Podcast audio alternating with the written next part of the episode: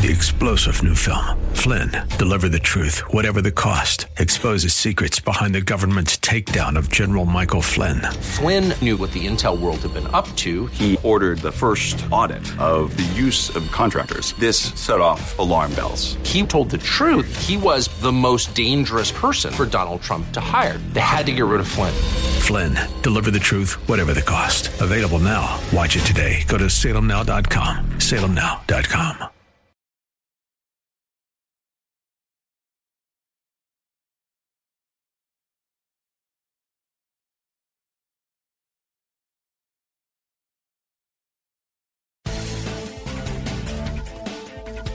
Welcome to the Pat Williams Power Hour, AM 990 and FM 101.5. The Word.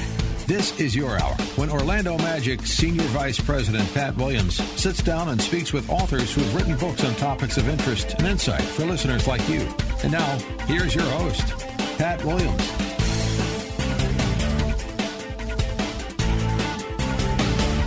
Welcome again, folks, to the Pat Williams Saturday Power Hour right here on AM 990, FM 101.5, The Word in Orlando. We're so glad you're with us. And so is Pete Paquette. He's engineering today. Andrew Herdliska produces the show each weekend. And I want to uh, present to you Corby Shuey, pastor of Mount Zion Road Church in Lebanon, Pennsylvania. And uh, his book is called For Valor defending the faith of those of worth. Corby, uh, welcome to Orlando. It's uh, so nice to catch up with you. Uh, it's, it's, a blessing to be able to talk with you, and I, and I, thank you for taking the time to talk with me. You're in Lebanon, PA. What's what's your weather been like, Corby? Have you been hit with uh, uh, snow, ice, cold, or what's going on? It's been cold. Uh, it's been cold. We've had a, a little bit of snow, not as much as some areas further north, but yeah, it's been been very cold, and uh, but I guess it comes with the, this time of the year. Yeah, that's right. Tell me about your book. What's the background here? Well, my book is actually I, I was working on uh, completing a Master of Divinity degree through Biblical Life College and Seminary with Dr. Michael Lake. And he has been a great encouragement to me as far as writing and and uh, things like that. Uh, so he he was the one who has really encouraged me in my writing. Uh, and as I completed the program, uh, the book actually uh, came, it took shape from my thesis uh, upon completion of the the Masters of Divinity program. so that's the the technical background of my book. the reason I wrote the book is to be an encouragement for those who are those people of faith, uh, for those who are trying to navigate the, the world that we live in, uh, in, in our modern age, uh, to navigate some of the difficulties and the, the trials that we all face. So I, I wrote it as a means to encourage those to stand upon the Word of God and to declare with boldness the name of Jesus Christ in this day. Well, I want to dive in and uh, and, and, get your thoughts on, uh, on on some issues here. Uh, describe how the Aztec god retains a degree of influence on contemporary society. As well, to answer that question, I'm going to start by describing how the book is put together. Please. Uh, the book is broken into three parts. The first part deals with some of the difficulties that we see taking shape in our culture, some of the, the deceptions or some of the things that the enemy is using to uh, to try to distract us uh, away from our faith. The second part of the book deals with God's word. Um, I, I firmly believe that if we face difficulties in this life, if there are things that cause cause us to, to question or to doubt or to stumble, I firmly believe that God is going to give us an answer, and that answer is found in His Word. So the second part of the book really addresses the Word of God, and, and as as I look at the Word of God, what is He saying in regard to our culture now? What what is He saying in regard to the things that we're dealing with now uh, that are taking shape in our culture? Because, like I said, I, I believe that God gives us answers. So that's the second part of the book. Uh, the, the last part of the book is really our response. You know, if we see these things taking shape in our world, if if we see the enemy trying to attack us and to distract us and to cause us to stumble uh, with temptation or sin, uh, and God gives us the answers, well, then how do we respond? Uh, what is the response for those of faith? What is the response for someone who, who proclaims the name of Jesus Christ as their Savior? So that's how the book is divided. Um, to go back and answer the question more specifically that you asked, uh, as I said, the first part of the book deals with some of the deceptions that we can see in our culture. Mm-hmm. And as I was as I was putting that part of the book together, I was in, I was researching um, education. Uh, that's one of the, the topics that I address, and, and we'll probably talk about that a little bit more uh, later on. But I was researching education. Uh, I have an education background. Before the Lord called me into the ministry, I was a public school teacher. Mm. So as as I was looking at uh, the, the direction that education is going from the top down, and and as I talk about this, I'm not trying to be a discouragement to teachers. I'm not saying that uh, that uh, teachers are uh, in the wrong for what they are doing. I, I know many teachers uh, from from my background that are that are dedicated uh, men and women who are who are doing their best to equip and to teach and to um, to support the, their students. So I, I'm not uh, not uh, di- being a discouragement toward teachers. What I'm what I'm addressing is some of the the ideologies that are being presented from the top down at the university level. Uh, and as I was doing some research regarding education, there was there was some papers that I was that I was reading that dealt with this god Quetzalcoatl, and and uh, one paper in particular mentioned this poem called Pensamiento Serpentino, that's a, a Spanish phrase that means serpentine thought, and and this paper was was um, celebrating this God and celebrating some of these these ancient ideologies and, and how we should bring these ideologies back because they're going to help us to address some of the things that we're dealing with in, in our modern world. So, and again, this poem, Pensamiento Serpentino, the, the, the author of that poem is also calling for a rebirth of this God and some of these false practices, some of these false uh, doctrines that um, that were used in the past to worship this this false god. So, uh, from a Christian perspective, to, to, me, it was alarming as I was reading these things uh, from the university level um, being spoken about as we uh, try to develop practices in education. My guest is uh, Corby Shuey. He's in Lebanon, Pennsylvania. We're talking about his book for Valor. I want you to talk about uh, lullabies from the father of lies and one point mm-hmm. of focus in regard to the lullaby from the father of lies. Can you can you dig into that for us? Yes that's the title of the first part of the book. As i said it's, it's broken into three parts. I call the first part the lullabies from the father of lies and in that section i deal with some of the deceptions that are that are coming against us some of the things that are being twisted to try to get us uh, to, to not focus on our faith, to, to try to throw us off uh, to a degree. Uh, in that section, Lullabies from the Father of Lies, I deal with a concept called deconstructionism.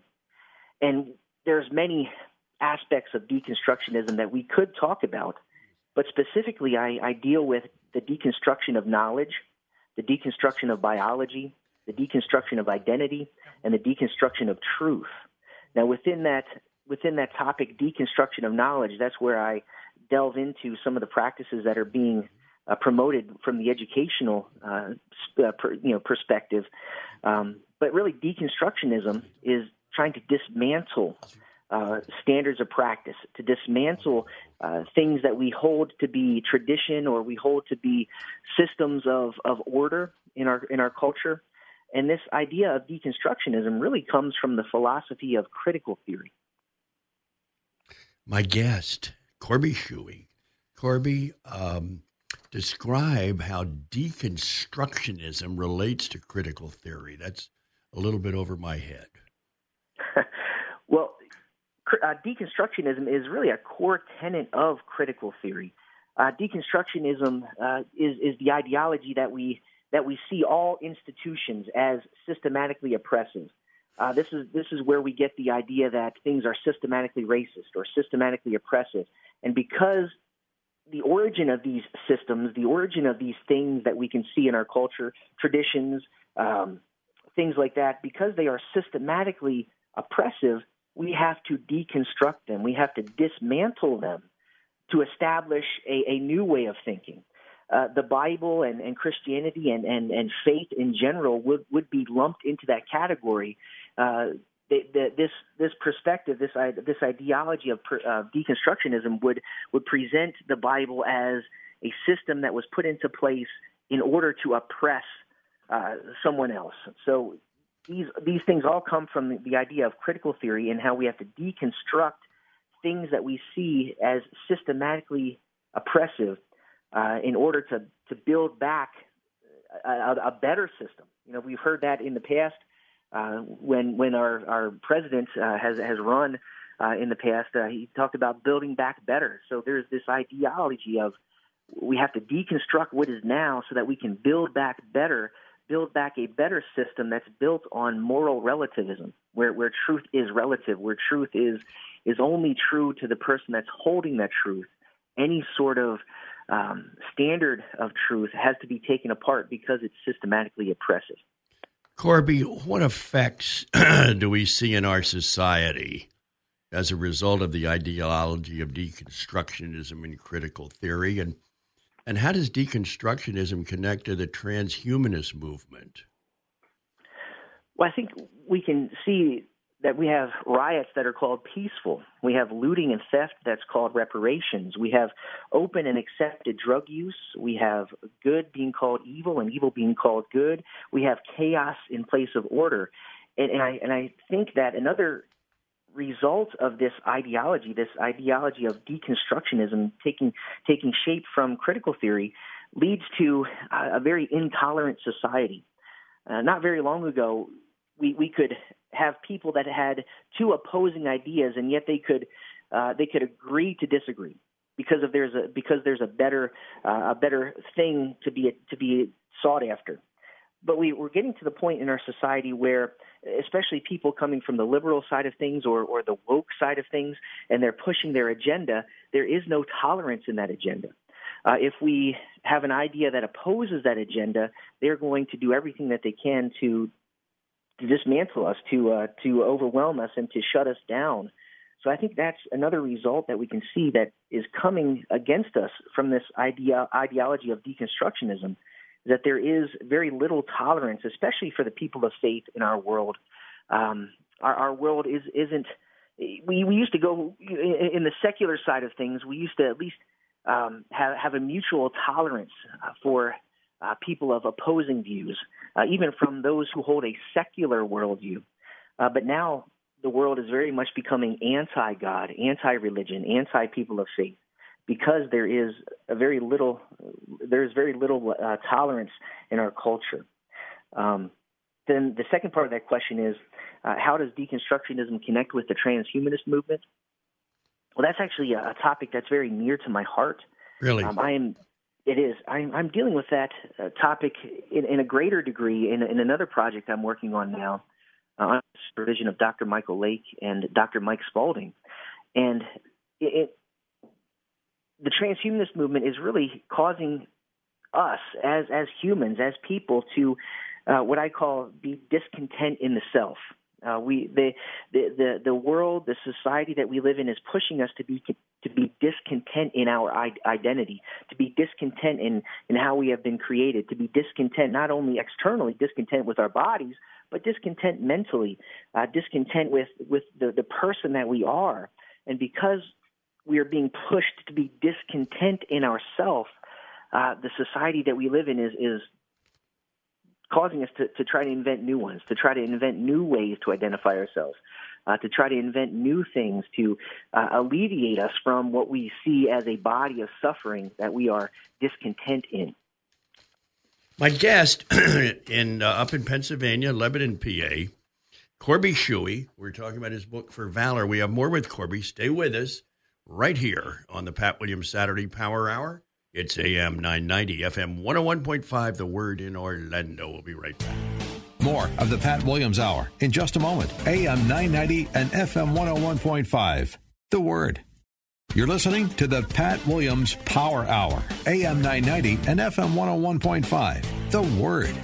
Now, here's Pat. Corby Shuey is my guest. We're talking about his book, For Valor Defending the Faith for Those of Worth. Can you describe progressive regressionism in the voice of chaos? You're going to have to unwind that for us. okay. Uh, that's actually a, a, phrase that I use to uh, to describe how sin works in our lives. Um, they, the, the, two terms progression, uh, pro, progressive, and regressive sound mutually. Well, let me let me start again.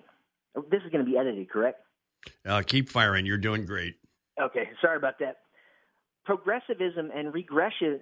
Let me start again. Oh my. Progressive and regressive sound uh, opposite. They sound as if they are opposite thoughts. But really, if we uh, look at sin and how sin affects our lives, how temptation affects our lives, uh, sin is progressively regressive. And, and what I mean by that is if we allow ourselves to be tempted, if we allow ourselves to engage in sinful practices, that those sinful practices will not be satisfied until they draw us further and further and further into sin. So therefore, sin progressively regresses to greater and greater and greater sin. Uh, this progressive regression uh, gets worse until there's something that intervenes. And that's the hope that we can have in our Savior Jesus Christ, that He came to us, that He came to us uh, to walk among us. He's not a distant God. He's not a God that just rolled the dice and hoped that everything worked out for humanity. Jesus came to us uh, to walk among us and to demonstrate how to walk out our faith, how to live a life that is honoring to, to God, how to, how to live a life that is, that is in, consistent with faith. He, he walked among us, but not only did he walk among us, he went to the cross for us. He went to the cross on behalf of my sin, and he willingly died on the cross to, to redeem me from my sin and we can celebrate that that that we have a God that loves us to the to the to the degree that he came here to walk among us and to and, and to die for us. And he was put in the grave but we know that he is no longer in the grave brothers and sisters. He is alive. He was raised from the dead by his own will by his own power so that we have this promise of eternal life that we have this promise of, of, of a resurrection. We do not have to be slaves to sin one of the things that Jesus did when he came is he, he, he offers us salvation. We have that choice to be saved in his name. We can claim Jesus Christ as our Lord and Savior. He gives us that choice in his appearing to us. But not only does he offer us salvation, he offers us the power of choice. He gives us the power of choice that we no longer have to be um, we no longer have to be bound to our sin nature. We no longer have to to respond to uh, to our fleshly desires. We have the choice to be redeemed and to be delivered uh, from them through the authority of Christ in our lives. Uh, so that's what progressive regressionism means. Is, is that if we continue to allow ourselves to to sin, it's going to progressively get worse until we call upon Jesus Christ as our Lord and Savior to deliver us from that. What hope do we have as people of faith against the onslaught of deception? Matthew chapter 8, 23 through 27. This question actually addresses the heart of my book. And as you said, I, I, I talk about I answer this question in Matthew 8 by, by discussing the scripture there that's, that's revealed to us in Matthew 8. And as I said, this is the heart of my book. Uh, in Matthew 8, we read that Jesus and the disciples were on the Galilee. Uh, they were on a boat, and uh, as they were on this boat, a storm rises up, and and it's a it's a powerful storm, and there's wind and there's waves that are battering the boat. And as the disciples look at the storm, as they as they look upon the, the, the wind and the, and the and the clouds and the waves that were battering them, they were afraid. They were in fear. They thought that that the storm was going to overtake them. They thought that the storm was going to was going to cause the boat to overturn and that they would die, that they were going to lose their lives in this storm. The disciples looked at the storm and the storm caused them to fear. They were looking at chaos. They were looking at the chaos that was all around them and they and they feared the chaos. The the error in that fear comes from the fact that they forgot who was with them as they were on the boat, they saw the storm coming against them. They saw these things, this chaos coming against them. They were afraid of it, but they, they forgot that Jesus was with them. They forgot that the Lord and Savior of their lives was with them. They forgot that Jesus had the authority to, to calm the storm. And we know that when Jesus came on the scene, he spoke a word. He spoke a word, and the seas were calmed. Uh, the storm was calmed And, and the disciples were in awe that Jesus had the power to calm the storm. And really, that's the heart of my book. As I said, we can see lots of things happening in our culture that seem overwhelming. We can see lots of things that, that we don't have an answer for. We don't know how to comprehend. We don't know how to, to deal with it as people of faith. And if we focus on the storm, if we focus on the chaos, if we focus on the difficulty, we're going to get overwhelmed. We're going to get distracted. We're going to get uh, discouraged. But we have to remember, as people of faith, as children of God, that we have a Savior who lives with us, who dwells in our heart through the presence of the Holy Spirit. And we don't have to be discouraged. We have a Savior. We have a God uh, dwelling among us who has authority and power even over the most difficult storm in our lives. And when we hear Jesus, when we allow him to speak a word into our lives, he is going to calm the storm. So, in essence, he is the end of chaos. Corby Shuey is our guest. He's a pastor at Mount Zion Road Church in Lebanon, PA. Uh, his book, For Valor Defending the Faith for Those of Worth. Where does revival start, Corby? Uh, describe your thoughts uh, regarding, uh, well, with revival comes responsibility, right? Mm-hmm. You're right. And to answer this question, I, I, I address it in my book by talking about Ephesians chapter 4 and the encouragement that Paul gives us. He, ta- he tells us in that, in that chapter to, to be a people of faith that walk in a manner that's worthy of our calling. Uh, to walk in a manner that's worthy of, of who Jesus Christ is in our lives. And I, I really believe that revival starts in our heart revival starts in our heart when we choose to be revived, when we, when we choose to remember who Jesus is, when we choose to remember uh, what we have been delivered from. We, like I said, we don't have to be overwhelmed by the trials of this life. We can hold on to uh, the hand of our Savior as He leads us and, and guides us through difficulties. Uh, I want to keep moving because this uh, that you're sharing with us is uh, very, very interesting. Why well, do you, thank you. Why do you think, Corby, we struggle so much with walking in boldness or in the authority of Jesus? What what what's going on here? Well, I think it's because we're afraid of the chaos. We're afraid of the things that are happening around us. We're afraid of the storm, just like the disciples were. They were, they looked at the storm, they looked at the chaos, they looked at the difficulties of the situation that they were in, and because they focused on the chaos over Jesus Christ because they, they were they were looking upon the difficulty and the chaos in the situation as opposed to looking upon Jesus Christ as their Lord and Savior. They they they were afraid of that chaos, and I think that happens to us in this day. We can focus too much on the chaos around us, the difficulty or the uh, the struggle that we are that we're facing uh, as the people of faith, and we take our eyes off of our Savior we take our eyes off of who he is. We take our eyes off of what he has come to do, uh, the truth that he has proclaimed for us. We take our eyes off of him, and when we do that, we're focused on the chaos, and that chaos can bring bring us a, a sense of foreboding or a sense of fear. So the the requirement, or, or what we should do, is we should keep our eyes on on our Savior. We should keep our eyes on Christ, because He is the end of chaos. Very interesting. Now, let's move to this important topic. I want you to explain the commentary on weak shepherds and a wandering flock, and, and this takes us right to Zechariah 10. Yes, I do look at Zechariah 10 and to address this question. And I think Zechariah talks about weak shepherds, and because there are weak shepherds, the people were allowed to wander, the people were allowed to stray, the people were allowed to to take their eyes off of who God was and who and, and who they are in response to God, because there were weak shepherds. The, the shepherds uh, were were too busy seeking after their own self interests, and I think that we are plagued with that in our day as well. We have. And I'm, I'm speaking in very general terms here. I'm not accusing anyone, um, but I think we we suffer from weak shepherds in, in our churches. We suffer from uh, from weak shepherds as they lead the people, and because of weak shepherds, the people are are, are, are given the opportunity to take their eyes off of Jesus, to take their eyes off of the Word of God, to take their eyes off of the standard of truth. And because they are allowed to do that, because of the weak shepherds, we, we have moved away from having biblical definitions uh, of, of how we respond to things, or to looking or to looking at the Bible to to try to discern truth from that from God's perspective, and we've begun to interpret things. We've begun to interpret faith according to our own expectations or our our own definitions. Next topic for you. How does Jeremiah 16 relate to the responsibility of the church in our day?